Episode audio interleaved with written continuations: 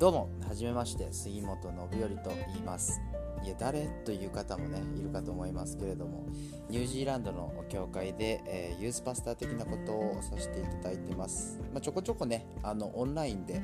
メッセージの方配信させていただいてるんですけど動画だと重いよとか画像いらないよっていう声もありましたのでちょっと音声だけで、えー、ね、お届けできるメディアとしてポッドキャスト始めてみました。お時間のある時にダウンロードしていただいてえー、オフラインでね、聞いていただいたり、何か作業しながら聞いていただくこともできるかと思いますので、よろしくお願いいたします。それでは、まあ、過去のね、メッセージになりますけれども、えー、どうぞ。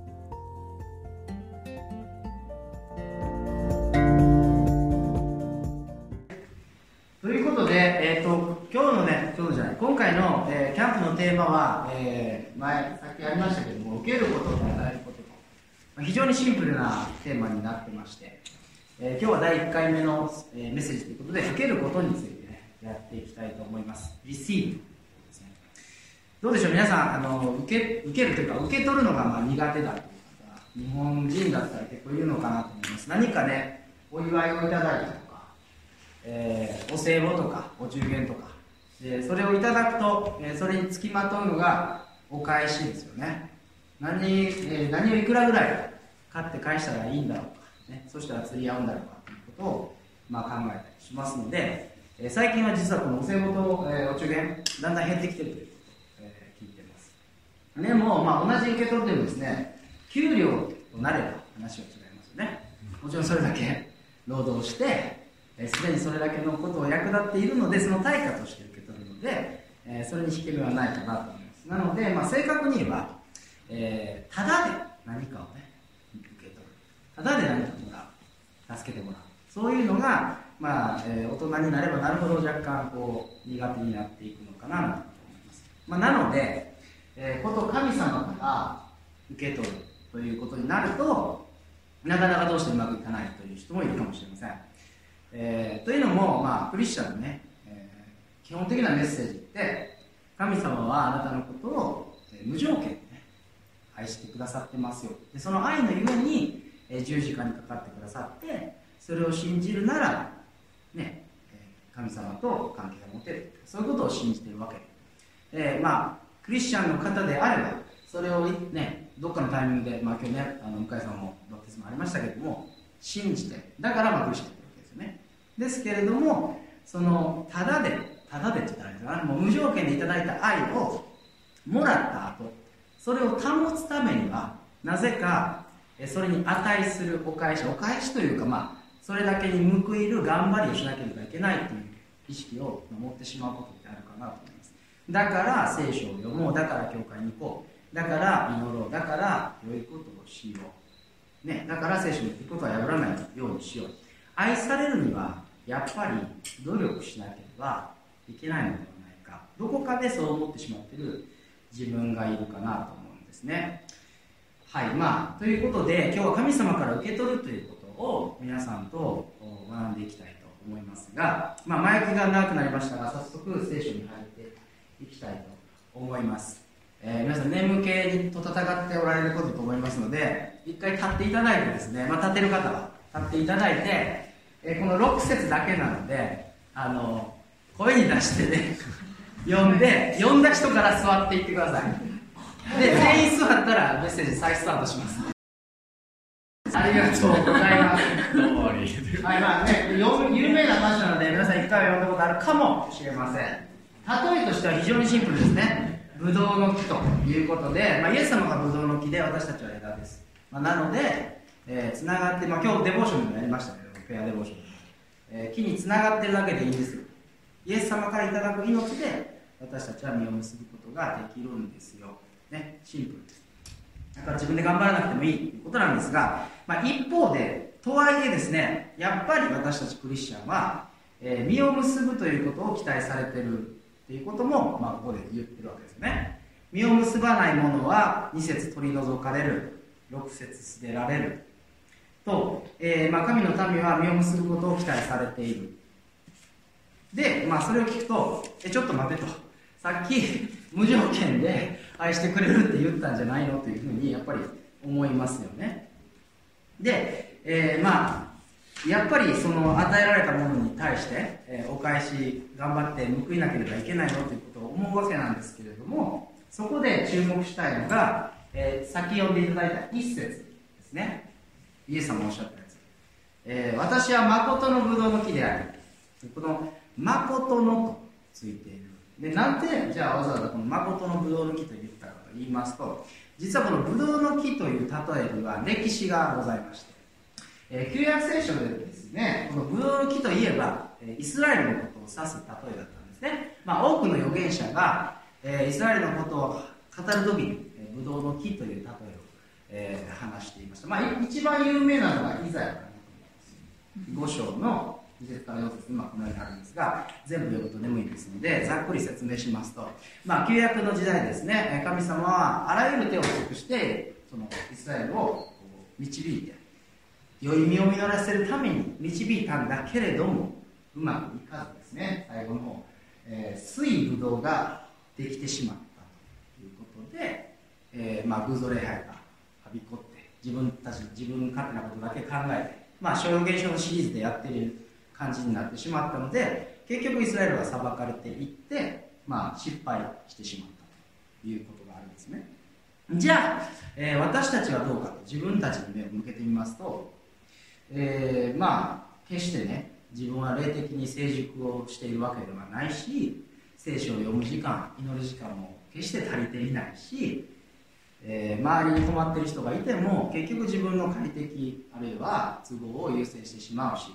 神様をいつもいつも第一にできるわけではない。そういう現状を見ますと自分が結んでいる実もまた酸っぱくて食べられたもんじゃないのかな。決して良い実を結んではいないのかなというふうに、まあ、思ってしまう。でいやでもだからこそこの今日の箇所は非常に大事なんですよね、えー、もう一度、えー、一節、えー、さっきちょっと、まあ、聖書ある方は見ていただきたいと思うんですが私が誠のブドウの木です。あなた方のがブドウの木ですとおっしゃったわけではないんですね。私たちはもう木ですらない。ただの枝です。だから必死に、まあ、土から栄養を水を吸い上げて実を実らせるんだ。うんってね踏ん張ってもポンと実の実は実ってこないわけですよね。っていうかそんなことは私たちにできないということを神様は十分に知ってらっしゃるからだから木じゃなくて枝ですよ。ただ私たちが神様から受け取るということを考えるときにまず最初に覚えなければいけないのが私たちは木ではなくただの枝に過ぎない。だから自分で頑張って聖書読も自分で頑張って奉仕しよう。頑張って頑張って。ではダメなんですね。そこをまず抑えないといけない。じゃあ何もできない枝ができる唯一のことは何かというと翔くん何でしょうか？え？え？聞いてなかったよ。何ですかね？えっとツタから栄養をもらうそうですね。木木からね。木から？はい。すいません。つながっててつながっていて栄養をいただくということですよねはいそうです。その通りです。なのでこのつながるということについて、まあえー、2番目に考えていきたいと思いますがまあ、えー、ものすごく当たり前のことですけれどもつながっていない状態の枝ってどうなるでしょうか？つながっていなければ実を実らせないのは当たり前のことをそのまま放っておいたら枯れますね。死にます。で極端な話私たちが1日1週間1ヶ月いや何年も神様のことを考えなくたって文字通り心臓が止まって死ぬことはない。ですよね。で、えー、忙しさの中で、まあ、祈ってる暇があったら動いた方が早いと思ってしまうこともあるし特に、まあ、特定の分野で経験や知識がついていけばいくほどですねいや今楽にいけるでしょ。というふうにそれが勉強であれ仕事であれ人間関係であれこの教会の働きでさえそういうことがある。で、まあ、現実問題いけてしまうのかもしれない。目に見えた形の結果がそれで人間の力で出るのかもしれない。けれどもそのままの道をそのまま歩んでいけば気づけばですね魂がカラカラになってイエス様とのつながりがどんどんどんどん細くなっていくっていうことが、まあ、あるのかなというふうに思います。先日、まあ、ある人とですね祈りについて話していました。でその人は朝と晩祈るそうです。で朝は、えー、神様今日こんなことがあります。よろしくお願いします。ね。で、えーと、晩はですね神様明日こんなことがあって不安です。よろしくお願いします。そういうシンプルな祈りだそうですけれどもブドウの木であるイエス様につながるというのはまず第一に私たちの一瞬一瞬一日一日を神様どうぞよろしくお願いしますという祈りに変えること一人には何もできない。ただの枝なんだということを、え覚えることだなと思います。第2にですねちょっと難しい話になってくるのでここからちょっと眠くなるかもしれませんが、えーつながるという意味で使われている、まあ、日本語でとどまるというふうに訳されているんですけれどもギリシャ語がありまして目の、ねまあ、英語ではマークんですけれども これが、えー、15章に11回出てきますので、まあ、間違いなく、えー、非常に重要なキーワードになってくるんですが日本語のこのとどまるという訳は非常にいいなと思います、えー、4節にも使われているので見てみたいと思いますがとどまりなさいというですね。私にとどまりなさい。私もあなた方の中にとどまります。私たちがイエス様にとどまるだけではなくてだけではなくてイエス様が私たちのうちにもとどまってくださるということはそれはもう別々の部分的にですねつながっているとかそういうことではなくて私がイエス様イエス様が私の一体になるというイメージが近いのかなと思います。でそれを聞くときにいやそんなそんな私みたいな自分勝手な人間が私みたいな罪深い人間がイエス様と一体になるなんておこがましいです、え、思う方もいらっしゃるかなと思いますが、え、そんな中でもですねイエス様はこのようにおっしゃってくださいます。あなた方が私を選んだのではありません。私があなた方を選びあなた方を任命したのです。僕らが十分に霊的に成長してるからあるいは頑張っているからではなくてではなくて主が一方的に私たちとつながるということを選んでくださったんですね。だから私たちがどんな状態にあるかは関係ない。でそんなつながってくださった状態で結果どうなるかといえば私たちの人生は実を結んでいく。でそれに続く言葉が非常に興味深いと思います。この赤字にしてる、えー、下の方の部分ですがあなた方が私の名によって父に求めるものは何でも父があなた方にお与えになる。実を結ぶということと祈りが、ね、求めるものが与えられるということが関連づけて、えー、書いてあります。私たちが主にとどまり主が私たちにとどまってくださる時に私たちの祈りが叶う。一体どういうことなのか、えー、まあ、先日ですね祈りに関するメッセージを何週間か前にやりましたけれども主の御心にかなう祈りは答えられるというようなお話を、まあ、しました。で主にとどまる目の、ね、さっき出てきましたけどするということは一体になる。具体的にこれどういうことかというと私たちの願いが求めるものが御心にかなう、えー、つまりイエス様の願いと近いものに変えられていく結果、えー、実を結ぶということなのかなというふうに思うんですね。私たちの祈りは霊的な歩みの中で変わっていくかなと思います。最初はいやこれ欲しいです。あれ欲しいです。助けてください。っていう、まあ、ある意味、えー、自分勝手な祈りもいっぱいあるかと思いますが、えー、主の主にとどまる中で成長する中で、えー、人のためにも祈るようになるし、えー、心から神の御心であればというふうに、えー、祈ることもあるかなと思います。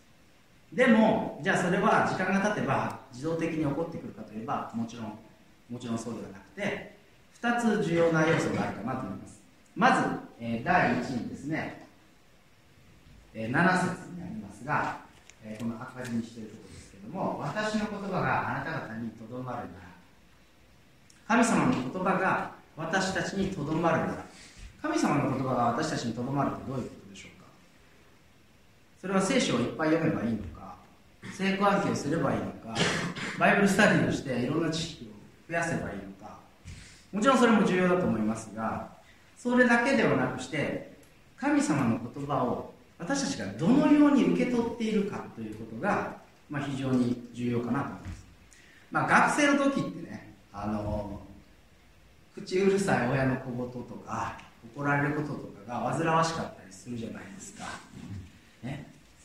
ででもそれを成長する中であああれは自分のことを思って言ってくれてたんだ。な自分を愛してくれてるから言ってくれてたんだなっていうことが分かった時にその言葉はやっぱり私たちを変えますよね。だから同じように私たちも聖書を開く時に神の御言葉を見る時にそれをちゃんと心まで届かせてるかなっていうところを、えー、考えたいなと思います。でその例えば、えー、何でしょう、えー、隣人を隣人あなた自身のように愛しなさいという言葉を聞いた時にああそれそういう考え方もいい考え方です。でできたらいいけどちょっと私には無理ですというふうに頭のところでシャットアウトするのかそれをしっかりと心まで染み込ませて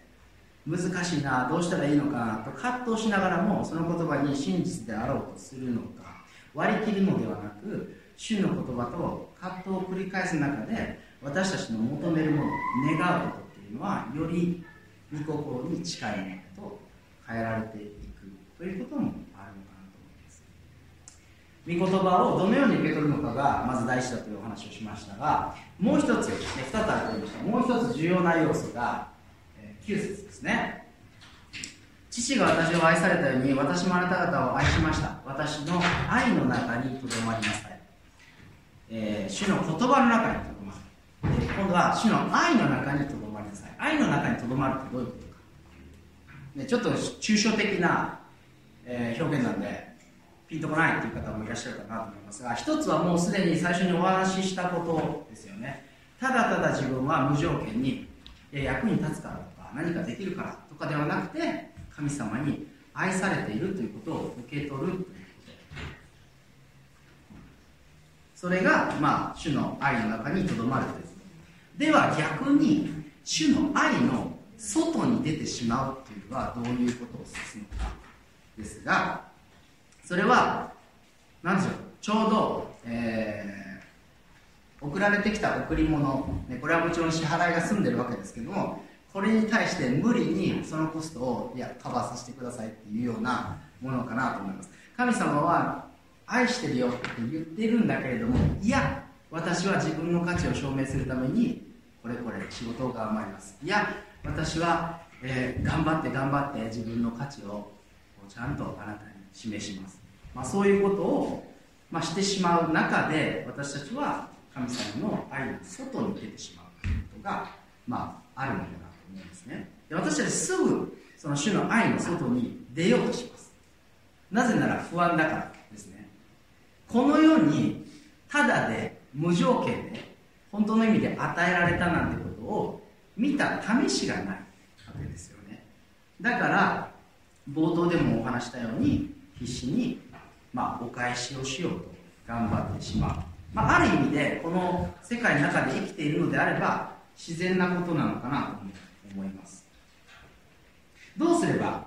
じゃあどうすれば主の愛の中にとどまることができるでしょうか、えー、ここでちょっと急なんですけれども想像してみてください。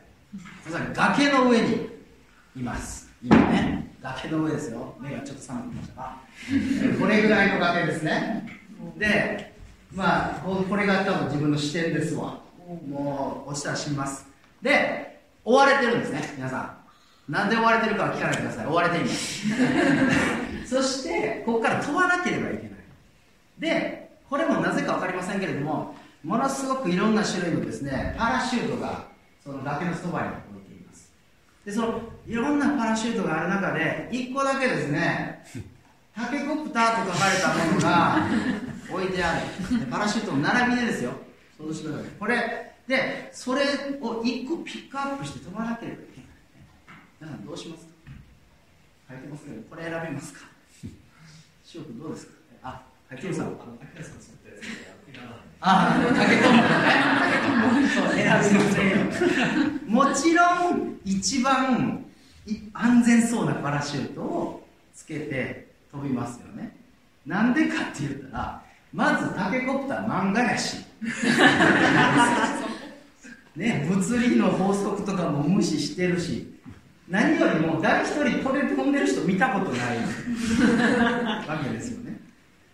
一体、えー、タケコプターと神様の愛と何の関係があるのかということを思っていらっしゃるかもしれませんが、まあ、この世界に生きる私たちにとって無条件で愛されるということ自体を受け入れるというのはこのタケコプターぐらいぶっ飛んだアイデアなんだよということを分かって いただきたい。私たちは普段えー、自分には愛される理由があるとどこかで無意識で思っていますよね。自分は仕事をこなしている。自分は責任を果たしている。見た目を気にしている。私は気にしていないけれどなるべく人当たり良くなるように努力している。困ってる人がいたら助けるようにしている。挨拶をしている。笑顔で人に接している。何でもいいです。役に立ってる。それをまあ自分で意識してるかどうかは別として愛される理由というのを自分なりに持っています。そしてそれを守るために正直頑張ってると思うんですね。でその頑張る過程で主の愛から気づかない間に外に出てしまっているということがある。で一つ一つのアクションは決して悪いことではない。立派ですよね仕事こなしたりとか必要なことけれどもそれがあるうちはつまりパラシュートがあるうちは空を飛ぶ上で他の手段があるうちはタケコプターを選ぶ選ぶなんてことはないですよね。他に愛される理由があるうちは私たちは無条件で神に愛されているということを本当に心で理解するっていうのは非常に難しいだって今までやってきたやり方で飛べるんだからなんでわざわざこの怪しい道具に聞いたことも見たこともない道具に自分の命をかけなければいけないのかというふうにまあ思うわけですさて、えー、ここで、えー、さっきの、ね、崖の時を思い出してほしいですけれどももしそのずらっと用意されたパラシュートが一個一個パッパッパッパッと消えていって最後にこれだけ残ったらこれつけざるを得ないですよね。だってこれつけなかったらもう死ぬの確定なんだからこれで一か八か飛ぶしかない。さて、えー、じゃあ聖書に戻っていきたいと思いますが一節二節で、えーと、ブドウの木とブドウの枝ともう一つというかもう一人出てきます。農夫ですね、えー、私の父は農夫です。でじゃあブドウ農家さん農夫は何をするかというと,、えーとですね、このワインを作るブドウっていうのは毎年毎年、えー、書いてますけど多くの実を結ぶために刈り込みをします、まあ、剪定作業と言われるやつですね。でこれめちゃめちゃ切るんですね。8割ぐらい9割ぐらいカットしますこんな感じですね。要はこっからこれさら。というのも、えーと、要はこの2つの枝にかけるぜっていうのだけ残して全部切っちゃうんだそうです。まあ目的はもちろんそうやってその養分を集約してとかまあ、木の形を保つとかいろいろあるんですけどもとにかくそれだけの枝を切ってしまう。で知らない人から見たら「えそれもこれもこれも切るんですか?」死んじゃわないですかっていう感じですよね。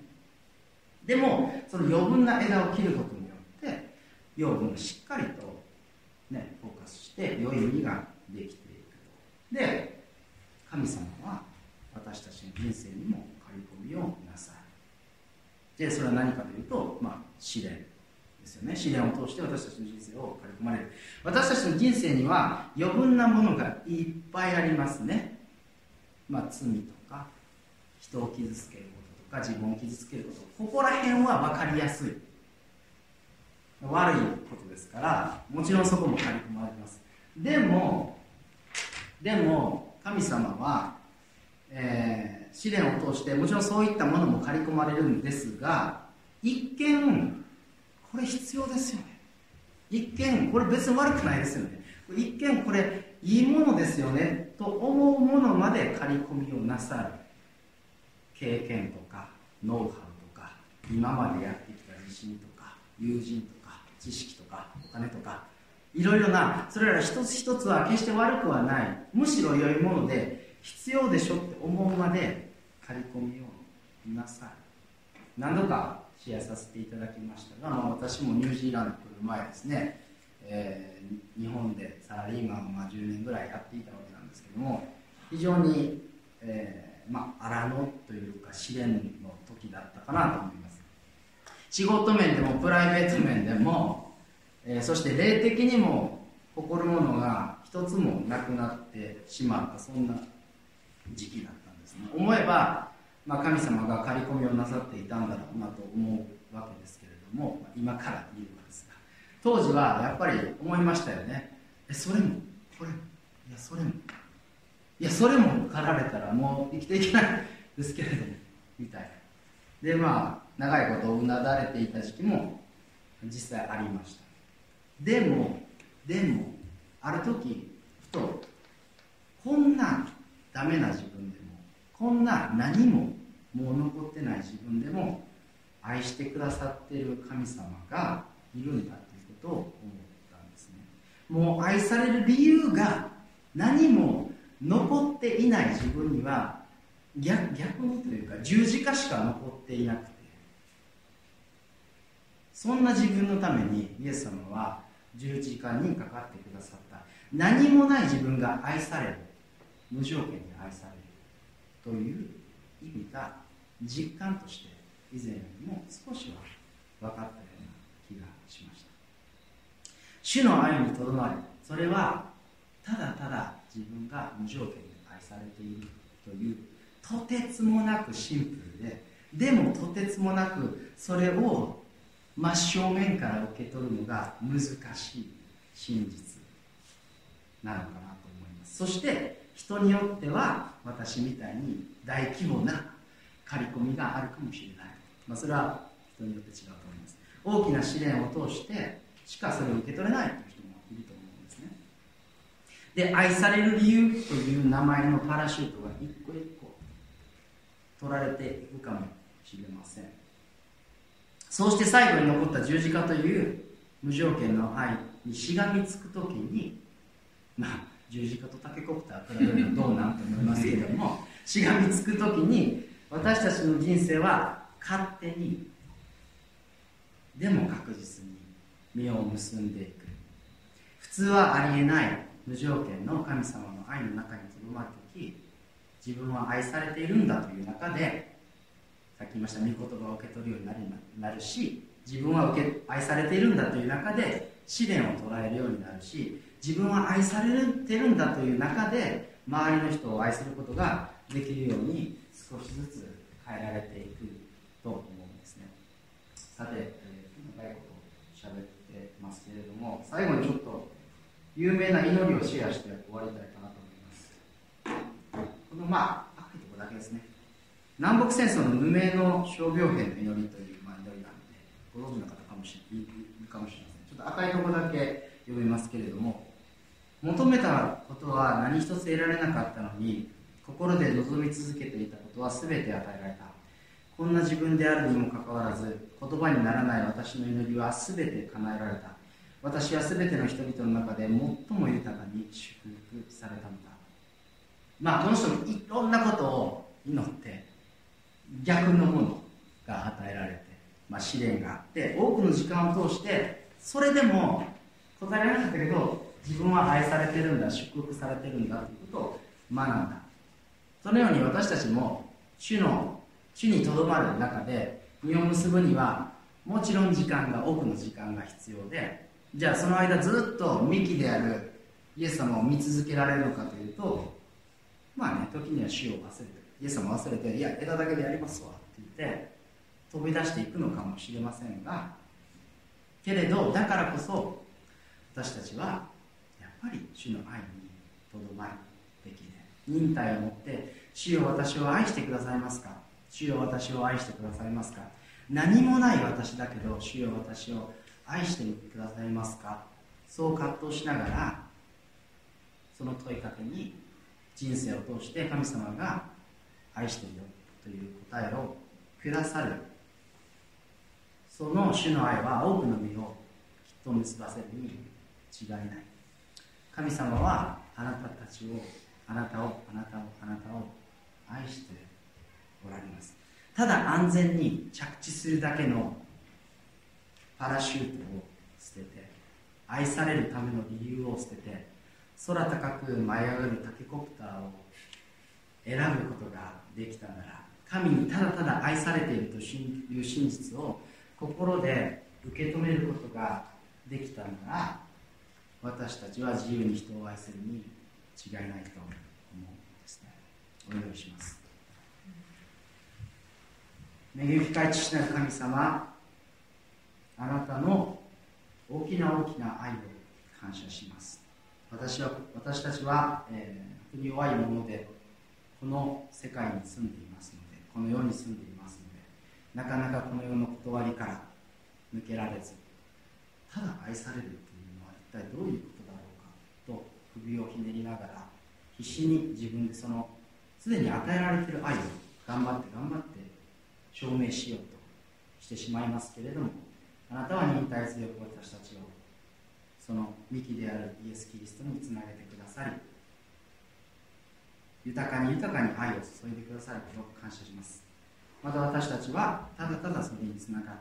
ているだけで実を結ぶことができるとあなたが約束してくださいましたのでどうかそれを信じることが信じて歩んでいくことができますように助けてください。感謝して主イエス・キリストの皆によってお願いします。アメン。